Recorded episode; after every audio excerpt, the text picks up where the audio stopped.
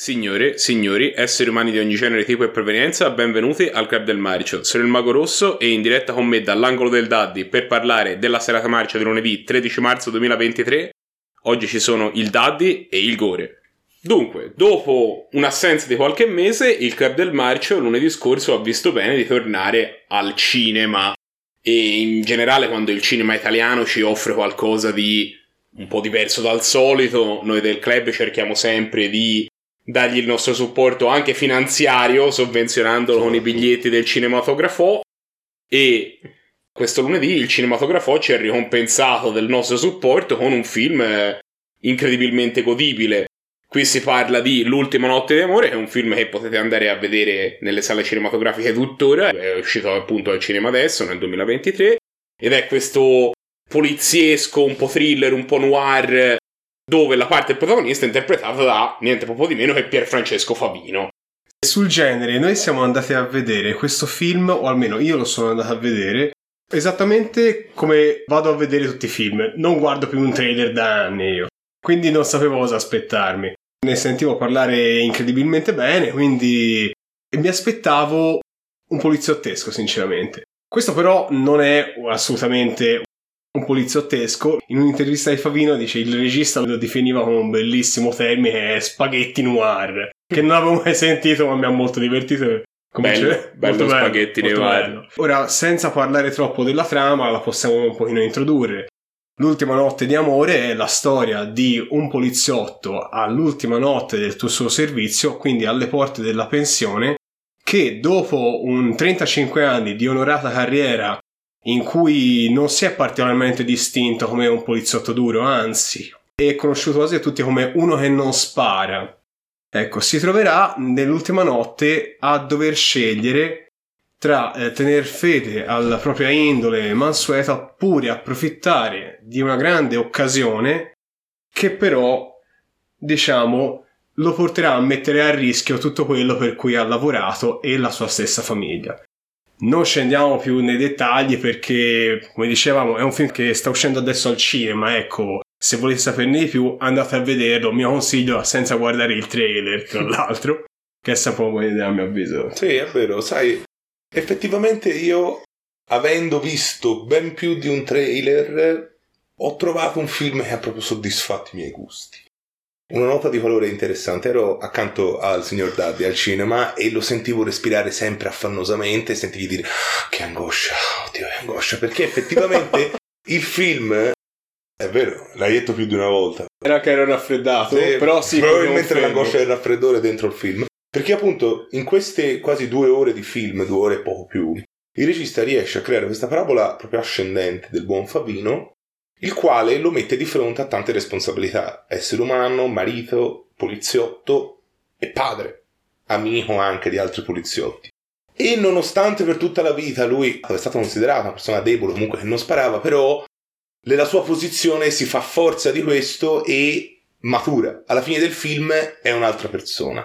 Una cosa interessante è che io all'inizio pensavo che lui forzasse l'accento calabrese per un certo motivo, ma in realtà sono tutte persone del sud perché mi sembra il cugino e la moglie siano siciliane e un altro sia, sia pugliese, il terzo, il terzo, il terzo cugino, il terzo sì, cugino sì, eh, sì, una cosa del genere, siamo, siamo pugliesi.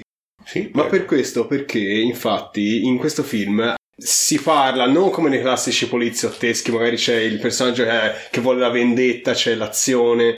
Qui ci dipingono anche una Milano che è un po' la Milano di oggi in realtà, una Milano estremamente controversa, carissima, in cui persone reali, come può essere tranquillamente Franco Amore, arrivate dal sud, si stabiliscono e trovano una vita complicata, dura, difficile, costosa.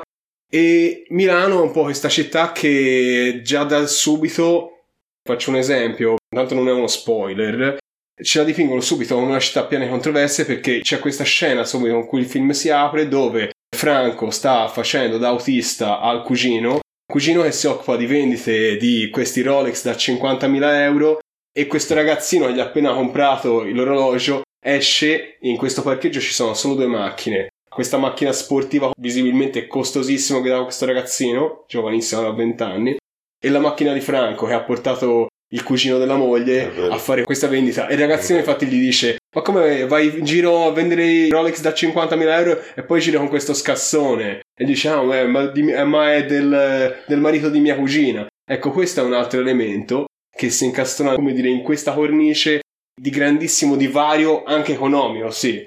E ci mostra i super ricchi e il super povero che si fa il culo per una vita. Esatto. Te, Gore, accennavi prima al fatto che l'intreccio della storia è avvincente anche dal punto di vista dei dilemmi morali che il protagonista deve eh, affrontare.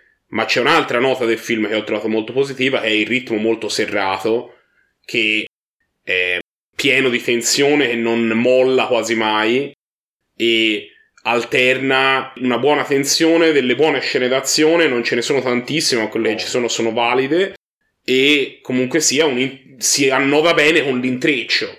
Sì, sì, sono d'accordo. Una particolarità di questo film che mi ha colpito e anche intrigato è che in queste due ore di film un'ora è tutta di flashback. eh sì un po' meno di un'ora eh, un po' meno però- di un'ora che però come dire già dal- proprio dalla prima scena che a mio avviso è molto bella perché introduce un titolo di testa questa Milano ma la prende praticamente da quasi arrivati alla stazione centrale con un elicottero ho letto non con un drone che la sorvola tutta e ti fa capire quante possibilità ci potrebbero essere ci possono essere e poi va a finire appunto in questa casa comunque modesta di fronte alla ferrovia di questo poliziotto che arriva e lo capisci subito c'è qualcosa che non va. Perché la festa sorpresa che la moglie gli organizza, stiamo parlando dei proprio primi dieci minuti di film. È bella perché è sentita, ma lui c'ha qualcosa dentro che lo mangia e si vede da come proprio apre la porta. Eh, auguri, congratulazioni. Lui è, no ma infatti spaesato. Questo è- un grande, un grande punto forte è sicuramente il comparto attoriale. Mm. Un'altra cosa che- di cui parlerei sono le musiche. Le musiche alla- non, non sono tantissime, non sono tantissime, però te ne accorgi subito quando una musica in un film viene usata bene.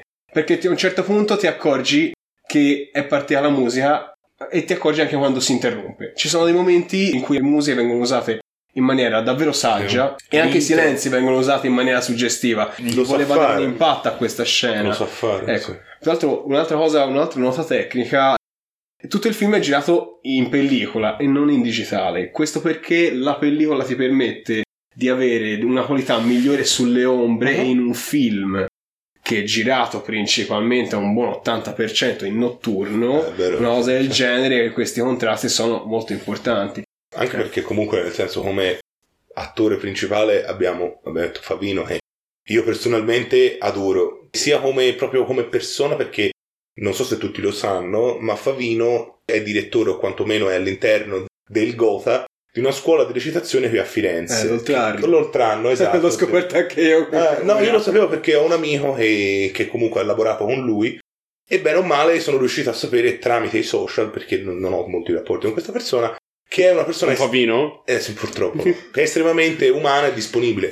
Poi io l'ho adorato in ACAB, nell'industriale e nel traditore. L'industriale, recuperatelo perché è un film incredibile in cui lui è davvero, davvero bravo a recitare la parte di non vi dico chi, però per tornare al discorso, in questo caso secondo me lui è, è perfetto perché comunque non si fa scudo della sua debolezza, lui non ha paura ad essere chi è, debole, non spara, comunque uno che vive tranquillo, che cerca di arrivare a fine mese senza troppi problemi. Lui non ha paura di essere così. No, tra l'altro incarna anche un uomo estremamente attuale, cioè un uomo che, c'ha, che alla soglia della pensione è divorziato con una figlia che studia all'estero, che vuole mantenere. È pieno di dubbi. eh, è pieno di problematiche comunque attuali, insomma, ecco, in una Esatto. città che ti lascia indietro. Sì, sì, ecco. sì, certo. Quindi è un, è un personaggio sicuramente tormentato. Visto che stiamo parlando di tutte queste note che Mhm. ci sono particolarmente piaciute del film, mi sembra un buon momento per parlare delle candidature ai nostri prestigiosissimi award in Ninja d'Oro, visto che tra l'altro ce ne sono anche una caterva. quindi- Giustamente. direi. Esatto, esatto.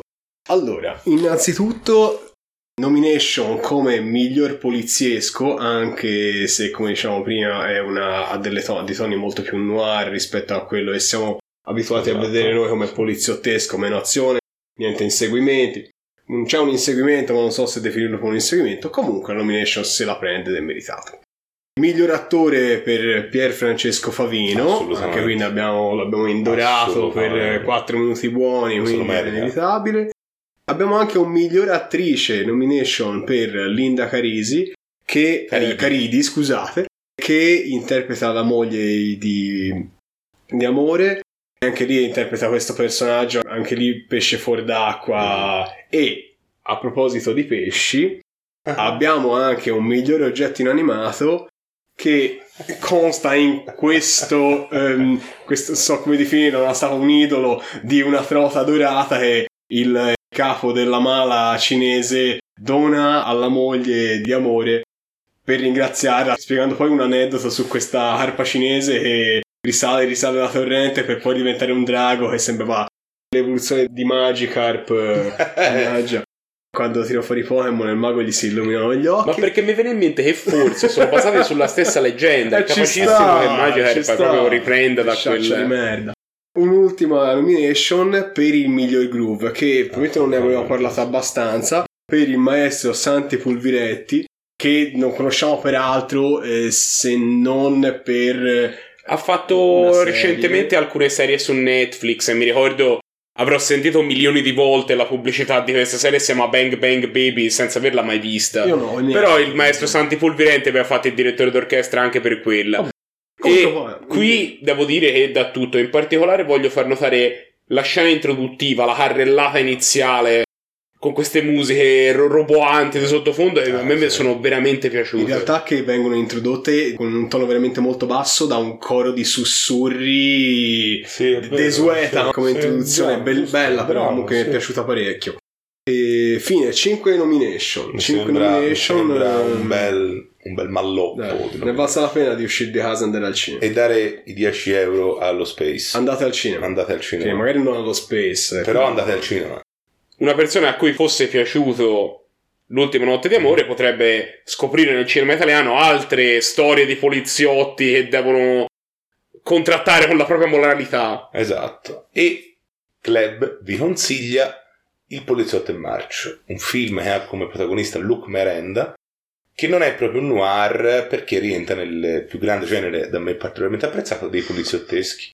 E interessante è appunto il parallelo, se lo vogliamo trovare, ma di fatto è assolutamente plausibile, del commissario di polizia, in questo caso comunque illibato, di fronte non solo ai colleghi, ma anche al padre che era pubblico ministero, il dottor Malacarne, il quale, come dire, durante il film, nonostante lui non dubiti mai del figlio, dovrà poi ricredersi quando è lo stesso figlio a fargli presente che lui fa parte di una malavita organizzata anche piuttosto cattiva. Non è esattamente lo stesso caso di Favino, però se vogliamo, e vi lasciamo con una, come dire, uno spoiler, questo film ritorna e viene citato all'interno dell'ultima notte di amore. Sta a voi scoprire quando, ma guardatelo perché è molto bello.